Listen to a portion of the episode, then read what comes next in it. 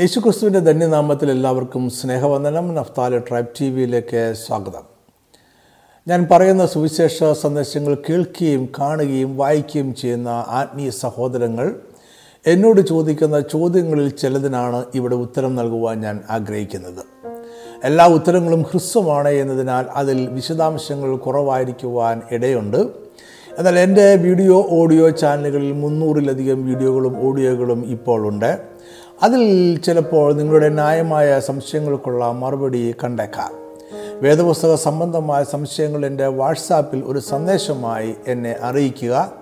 അല്പം തിരക്കുണ്ടെങ്കിലും സമയത്തിന്റെയും മറ്റ് കാര്യങ്ങളുടെയും ക്രമീകരണം അനുസരിച്ച് അതിനെല്ലാം ഉത്തരം നൽകുന്നതാണ്.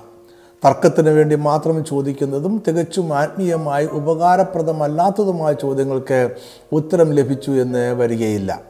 എന്റെ വാട്സാപ്പ് നമ്പർ ഇതാണ് nine eight nine double five two four eight five four. ഇന്നത്തെ ആദ്യത്തെ ചോദ്യം ഇതാണ് മൽക്കി സദേഖ് യേശു ക്രിസ്തുവിന്റെ പ്രത്യക്ഷത ആയിരുന്നുവോ? വേദപുസ്തകത്തിൽ ഒരു ആത്മീയ മർമ്മമായി എക്കാലവും നിൽക്കുന്ന ഒരു വ്യക്തിയാണ് മൽക്കി സദേഖ് അദ്ദേഹത്തെക്കുറിച്ച് വേദപുസ്തകത്തിലെ മൂന്ന് പുസ്തകങ്ങളിൽ മാത്രമേ പറയുന്നുള്ളൂ. എന്നാൽ ആദ്യകാലം മുതൽ ഇന്നേ വരെ അനേക വേദപണ്ഡിതന്മാരും ചിന്തകരും വളരെയധികം അദ്ദേഹത്തെക്കുറിച്ച് ചർച്ച ചെയ്യുന്നു.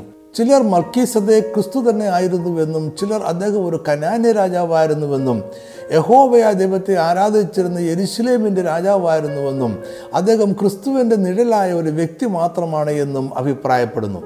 മൽക്കിസദേക്ക് രാജാവും യഹോവയായ ഏകദൈവത്തിന്റെ പുരോഗതിനുമായിരുന്നു എന്നതിൽ എല്ലാവർക്കും യോജിപ്പാണ്.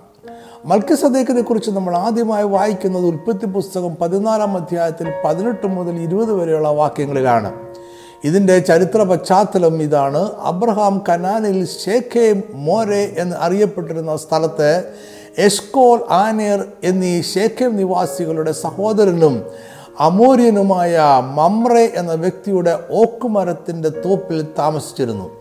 ഇവരുമായി അബ്രഹാമിന് സഖ്യതയുണ്ടായിരുന്നു ഈ സ്ഥലങ്ങൾ പിന്നീട് ഹെബ്രോൻ എന്ന് അറിയപ്പെട്ടു. അബ്രഹാമിന്റെ സഹോദരപുത്രനായ ലോത്ത് സോതോം എന്ന സ്ഥലത്തെ താമസിച്ചിരുന്നു.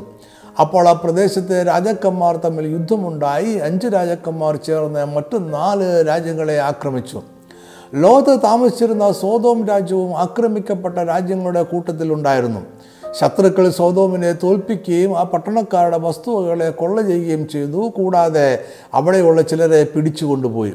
ആ കൂട്ടത്തിൽ അബ്രഹാമിന്റെ സഹോദരപുത്രനായ ലോത്തിനെയും കൊള്ള ചെയ്യുകയും പിടിച്ചുകൊണ്ട് പോവുകയും ചെയ്തു. ഈ വിവരം അറിഞ്ഞ അബ്രഹാം തന്റെ ദാസന്മാരുമായി ശത്രുക്കൾക്ക് നേരെ യുദ്ധത്തിന് പുറപ്പെട്ടു.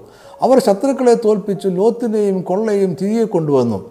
തിരികെ വരുന്ന വഴിക്ക് രാജ താഴ്വര എന്ന ഷാവേ താഴ്വരയിൽ വെച്ച് അത്യുന്നതനായ ദൈവത്തിന്റെ പുരോഹിതനായിരുന്ന ശാലേൻ രാജാവായ മൽക്കിസദേക്ക് അപ്പവും ബീജുമായി എതിരേറ്റു വന്നു. അപ്പവും വീഞ്ഞും കൊണ്ടുവന്നു എന്നത് യുദ്ധം കഴിഞ്ഞ് ക്ഷീണിച്ചു വന്ന അബ്രഹാമിനും യോദ്ധാക്കൾക്കും ആഹാരം കൊണ്ടുവന്നു എന്ന് മനസ്സിലാക്കാം. മൽക്കിസദേക്ക് അബ്രഹാമിനെ അനുഗ്രഹിച്ചു. നിന്റെ കയ്യിൽ ശത്രുക്കളെ ഏൽപ്പിച്ചു തന്ന സ്വർഗത്തിനും ഭൂമിക്കും നാഥനായ അത്യുന്നതനായ ദൈവത്താൽ അബ്രഹാം അനുഗ്രഹിക്കപ്പെടും മാറാകട്ടെ എന്ന് പറഞ്ഞു. അബ്രഹാം അവന് സകലത്തിലും ദശാംശം കൊടുത്തു. ഇതാണ് ചരിത്ര പശ്ചാത്തലം. ഇവിടെ പ്രത്യക്ഷനായ മൽക്കിസദേക്ക് ആരായിരുന്നു? അവനെക്കുറിച്ച് വേദപുസ്തകത്തിൽ മുമ്പ് യാതൊന്നും രേഖപ്പെടുത്തിയിട്ടില്ല. പിന്നീട് അവന്റെ ജീവചരിത്രമൊന്നും തന്നെ പറയുന്നുമില്ല. മൽക്കിസദേക്കിനെ കുറിച്ച് ഉൽപ്പത്തി സങ്കീർത്തനങ്ങൾ എബ്രായർ എന്നീ മൂന്ന് പുസ്തകങ്ങളിൽ മാത്രമേ പരാമർശമുള്ളൂ. ഉൽപ്പത്തിയിൽ അദ്ദേഹത്തെ അബ്രഹാമിന്റെ കാലത്തെ രാജകീയ പുരോഹിതനായി നമ്മൾ കാണുന്നു. സങ്കീർത്തനത്തിൽ വീണ്ടും അദ്ദേഹത്തിന്റെ രാജകീയ പൗരോഹിത്യത്തെക്കുറിച്ച് പറയുന്നു. എബ്രായർക്കെഴുതിയ ലേഖനത്തിൽ ക്രിസ്തുവിന്റെ മഹാപൗരോഹിത്യത്തെക്കുറിച്ച് പറയുവാൻ വീണ്ടും മൽക്കിസദേക്കിലേക്ക് പോകുന്നു. മൽക്കി സദേക്കിനെ കുറിച്ച് പഴയ നിയമത്തിൽ പറയുന്നതിനേക്കാൾ കൂടുതൽ വിശദാംശങ്ങൾ പുതിയ നിയമത്തിലുണ്ട്. മൽക്കി സദേക്ക് എന്ന പേര് ഉൽപ്പത്തിയിൽ ഒരു പ്രാവശ്യവും സങ്കീർത്തനത്തിൽ ഒരു പ്രാവശ്യവും എബ്രായറിൽ എട്ട് പ്രാവശ്യവും പറയുന്നു. ഉൽപ്പത്തിയിലും സങ്കീർത്തനത്തിലുമായ നാല് വാക്യങ്ങൾ മത്സ്യസദക്കിനെ കുറിച്ച് പറയുമ്പോൾ എബ്രാറിൽ ഒരു അധ്യായം തന്നെ അദ്ദേഹത്തിന്റെ പൗരോഹിത്യത്തെക്കുറിച്ച് പറയുന്നു. അദ്ദേഹം അബ്രഹാമിന്റെ കാലത്ത് ജീവിച്ചിരുന്നു. അദ്ദേഹത്തിന് ഒരു വംശാവലി രേഖപ്പെടുത്തിയിട്ടില്ല. യഹൂദന്മാർ വംശാവലി ഓർക്കുന്നതിൽ പ്രത്യേകം താല്പര്യമുള്ളവരാണ്. എന്നാൽ മൽക്കിസദേക്കിന്റെ മാതാപിതാക്കളെക്കുറിച്ചോ മക്കളെക്കുറിച്ചോ വേദപുസ്തകത്തിൽ ഒരിടത്തും പറയുന്നില്ല. ഇത് എബ്രാർ കൊലലേഖനത്തിന്റെ എഴുത്തുകാരനും ഒരു പ്രധാന കാര്യമായി കാണുന്നു. മൽക്കിസദേക്ക് അത്യുന്നതനായ ദൈവത്തിന്റെ പുരോഹിതനായിരുന്നു. മൽക്കിസദേക്ക് അബ്രഹാമിനെ അനുഗ്രഹിച്ചു. മൽക്കിസദേക്ക് ശാലേം രാജ്യത്തിലെ രാജാവായിരുന്നു. പഴയ നിയമകാലത്തെ കനാൻ ദേശത്തെ ശാലേം എന്ന സ്ഥലമായിരിക്കണം. പിന്നീട് യെരുശലേമായത്. അവിടെയാണ് ശലോമോൻ യഹോവയ ദൈവത്തിന് ദൈവാലയം പണിതതും. മൽക്കിസദേക്ക് എന്ന പേര് മെലേക്ക് എന്നും സെദേക്ക് എന്നുമുള്ള രണ്ട് വാക്കുകളുടെ സംയോജനമാണ്. മെലേക്ക് എന്ന എബ്രായ പദത്തിന്റെ അർത്ഥം രാജാവെന്നും സെദേക്ക് എന്ന പദത്തിന് നീതി എന്നുമാണ് അർത്ഥം. അതായത് മൽക്കിസദേക്ക് നീതിയുടെ രാജാവായിരുന്നു. ശാലേം എന്ന പദത്തിന് സമാധാനം എന്നാണ് അർത്ഥം. അതിനാൽ അദ്ദേഹം സമാധാനത്തിന്റെ രാജാവായിരുന്നു. ഈ വസ്തുതയെ എബ്രായ ലേഖനകർത്താവ് സാക്ഷാൽ സമാധാന പ്രഭുവായിരിക്കുന്ന ക്രിസ്തുവുമായി ബന്ധിപ്പിക്കുന്നുണ്ട്. അദ്ദേഹം എരിശിലേമിലെ രാജാവായിരുന്നു എന്നും അനുമാനിക്കാം.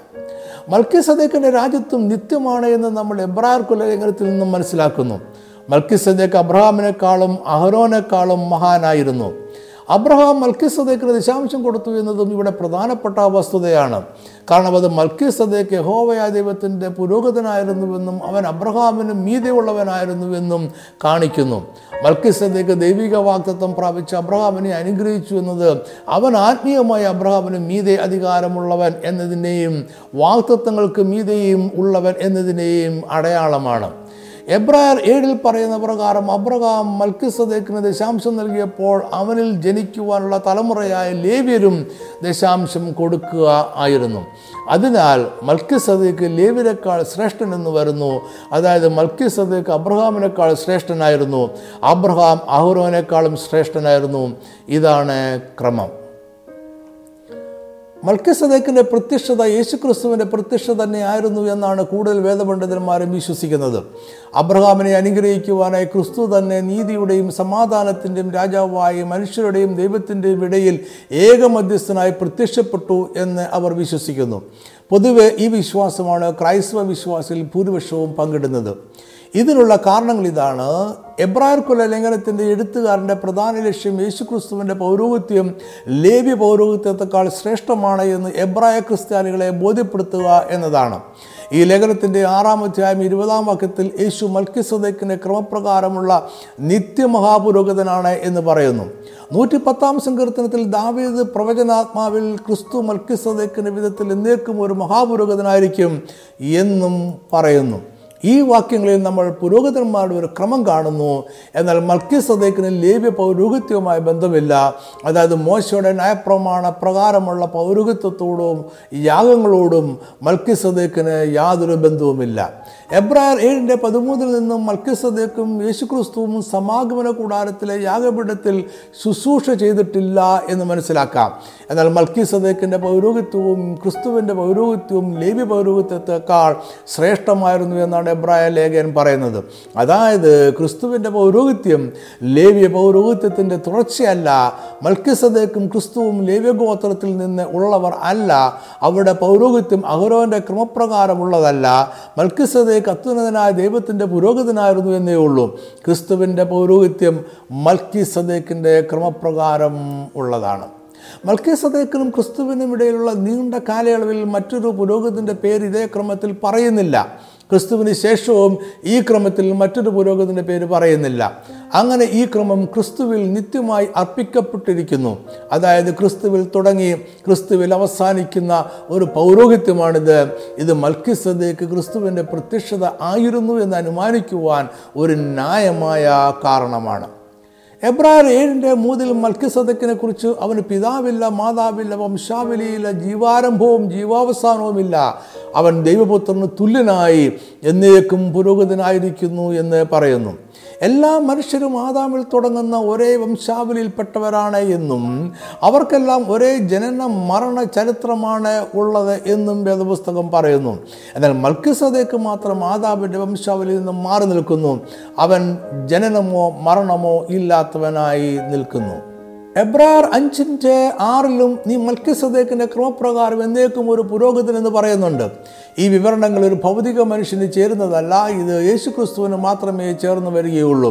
ഒരു മനുഷ്യനും മാതാവും പിതാവും ഇല്ലാതെ ജനിക്കുകയില്ല ഒരു ഭൗതിക മനുഷ്യനും എന്നേക്കും പുരോഹിതൻ ആയിരിക്കുക ഇല്ല. അബ്രഹാമിന് ഇതിനു മുമ്പും ക്രിസ്തുവിന്റെ പ്രത്യക്ഷത ഉണ്ടായിട്ടുണ്ട്. ഉൽപ്പത്തി പതിനേഴാം അധ്യായത്തിൽ ദൈവം അബ്രഹാമിന് പ്രത്യക്ഷപ്പെട്ടതായും സുദീർഘമായി സംസാരിച്ചതായും വായിക്കുന്നു. ദൈവത്തെ ആരും ഒരു നാളും കണ്ടിട്ടില്ല എന്നതിനാൽ ഇതും ക്രിസ്തുവിന്റെ പ്രത്യക്ഷത ആകുവാനാണ് സാധ്യത. ഇതുപോലെ ഉള്ള മറ്റനേകം സംഭവങ്ങൾ പഴയ നിയമ ഭാഗത്ത് രേഖപ്പെടുത്തിയിട്ടുണ്ട്. മൽക്കസതയ്ക്ക് ക്രിസ്തുവിന്റെ പ്രത്യക്ഷതയല്ല അവന്റെ നിഴലായി നിൽക്കുന്ന ഒരു മനുഷ്യൻ മാത്രമാണ് എന്ന് ചിന്തിക്കുന്നവരും ഉണ്ട്. അവർ മൽക്കിസതയ്ക്ക് ഒരു കനാന്യ രാജാവാണ് എന്നും അവനെക്കുറിച്ചുള്ള ഉൽപ്പത്തിയിലെ വിവരണങ്ങൾ ആലങ്കാരികമാണ് എന്നും കരുതുന്നു. അവന് പിതാവും മാതാവും ആരംഭവും വംശാവലിയും ഇല്ല എന്ന എബ്രാർ കൊല ലേഖനത്തിന്റെ എഴുത്തുകാരന്റെ പ്രസ്താവന ഉൽപ്പത്തിൽ ഇതിനെക്കുറിച്ചുള്ള വിവരങ്ങൾ ലഭ്യമല്ല എന്ന് കാണിക്കുന്നു എന്നേ ഉള്ളൂ എന്നും ഇവർ വാദിക്കുന്നു. ഇത് അവനെ ക്രിസ്തുവിന്റെ നിഴലാക്കുന്നു എന്നാണ് അവരുടെ അഭിപ്രായം. എന്നാൽ അവരുടെ അഭിപ്രായത്തിലും മൽക്കിസതയ്ക്ക് ക്രിസ്തുവുമായി ബന്ധിക്കപ്പെട്ട് തന്നെ ഇരിക്കുന്നു. ബാബിലോണിയൻ താൽമഡ് അനുസരിച്ച് മൽക്കിസദേക്ക് എന്ന പേര് നോഹയുടെ പുത്രനായ ഷേമിന്റെ മറ്റൊരു പേരായിരുന്നു. മൽക്കിസദേക്ക് ഷേം തന്നെ ആകുവാനാണ് സാധ്യത എന്ന് അതിൽ പറയുന്നു. ശാലേം എന്നതിന് സമാധാനം എന്നർത്ഥം മാത്രമേ ഉള്ളൂ. അത് എരിശിലേമിനെ കുറിച്ച് ആകണമെന്നില്ല എന്ന വാദവും ഉണ്ട്. എന്നാൽ മൽക്കിസദേക്ക് ക്രിസ്തുവിന്റെ പ്രത്യക്ഷ തന്നെ ആയിരുന്നു എന്ന ചിന്തയോടാണ് എനിക്ക് കൂടുതൽ യോജിപ്പ്. യോഹനാൻ എട്ടിന്റെ അമ്പത്തി ആറ് അമ്പത്തി എട്ട് വാക്യങ്ങളിൽ അബ്രഹാം യേശു ക്രിസ്തുവിന്റെ ദിവസങ്ങൾ കാണുവാൻ ആഗ്രഹിച്ചിരുന്നുവെന്നും ക്രിസ്തു അബ്രഹാം ജനിച്ചതിന് മുമ്പേ ഉണ്ടായിരുന്നുവെന്നും നമ്മുടെ കർത്താവ് തന്നെ പറയുന്നുണ്ട്. അതിനാൽ അബ്രഹാമിനെ അനുഗ്രഹിക്കുവാനായി ക്രിസ്തു തന്നെ നീതിയുടെയും സമാധാനത്തിന്റെ രാജാവായി മനുഷ്യരുടെയും ദൈവത്തിന്റെ ഇടയിൽ ഏക മധ്യസ്ഥനായി പ്രത്യക്ഷപ്പെട്ടു. ഇതാണ് ഒരു ആത്മീയ മർമ്മം എന്ന നിലയിൽ മൽക്കി സദേക്കിന്റെ പ്രത്യക്ഷതയുടെ വിശദീകരണം. ഈ ഹ്രസ്വ പഠനം ഇവിടെ അവസാനിപ്പിക്കട്ടെ. ഒന്ന് രണ്ട് കാര്യങ്ങൾ കൂടി പറയുവാൻ ഞാൻ ആഗ്രഹിക്കുന്നു. തിരുവചനത്തിന്റെ ആത്മീയ മർമ്മങ്ങൾ വിവരിക്കുന്ന അനേകം വീഡിയോകളും ഓഡിയോകളും നമ്മുടെ ഓൺലൈൻ ചാനലുകളിൽ ലഭ്യമാണ്. വീഡിയോ കാണുവാൻ Naphtali tribe T V dot com എന്ന ചാനലും ഓഡിയോ കേൾക്കുവാൻ Naphtali tribe radio dot com എന്ന ചാനലും സന്ദർശിക്കുക. ഈ രണ്ട് ചാനലുകളും സബ്സ്ക്രൈബ് ചെയ്യുവാൻ മറക്കരുത്. അതിനെയും പ്രസിദ്ധീകരിക്കുന്ന ഓഡിയോ വീഡിയോ എന്നിവ നഷ്ടപ്പെടാതെ ലഭിക്കുവാൻ സഹായിക്കും. ഇതിന്റെ എല്ലാം വേദപഠന കുറിപ്പുകളും ഓൺലൈനിൽ ലഭ്യമാണ്. ഇംഗ്ലീഷിൽ വായിക്കുവാൻ നഫ്താലി ട്രൈവ് ഡോട്ട് കോം എന്ന വെബ്സൈറ്റും മലയാളത്തിനായി വാതിൽ എന്ന വെബ്സൈറ്റും സന്ദർശിക്കുക. പഠനക്കുറിപ്പുകൾ ഇ ബുക്കായി ലഭിക്കുവാനും ഇതേ വെബ്സൈറ്റുകൾ സന്ദർശിക്കാവുന്നതാണ്. അല്ലെങ്കിൽ വാട്സാപ്പിലൂടെ ആവശ്യപ്പെടാം. Phone number nine eight nine double five two four eight five four. എല്ലാ മാസവും ഒന്നാമത്തെയും മൂന്നാമത്തെയും ശനിയാഴ്ച വൈകിട്ട് അഞ്ച് മണിക്ക് പവർ വിഷൻ ടി വിയിൽ നമ്മുടെ പ്രോഗ്രാമുണ്ട് ദൈവവചനം ഗൗരവമായി പഠിക്കുവാൻ ആഗ്രഹിക്കുന്നവർ ഈ പ്രോഗ്രാമുകൾ മറക്കാതെ കാണുക മറ്റുള്ളവരും കൂടെ പറയുക. ഈ സന്ദേശം കണ്ടതിനും കേട്ടതിനും വളരെ നന്ദി. ദൈവം നിങ്ങളെല്ലാവരെയും സമൃദ്ധമാനുഗ്രഹിക്കട്ടെ ആമേൻ.